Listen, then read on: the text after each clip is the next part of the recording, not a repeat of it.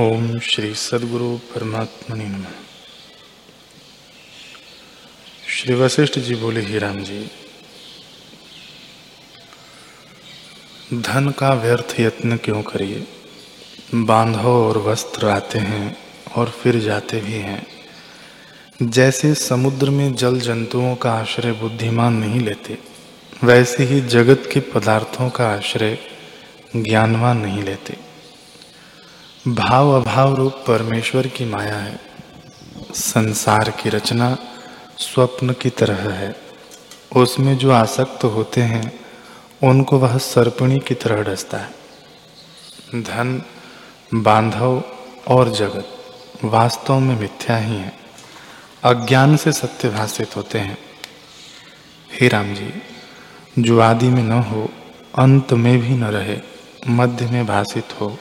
उसको भी असत्य जानिए। जैसे आकाश में फूल असत्य हैं, वैसे ही संसार रचना असत्य है।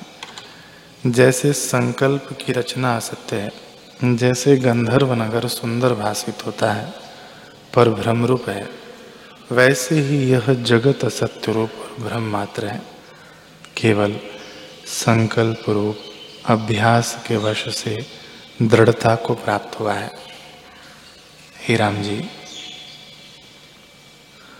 अज्ञान रूपी निद्रा में जो अपने स्वभाव से गिरा है, वह संसार रूपी स्वप्न श्रम को देखता है।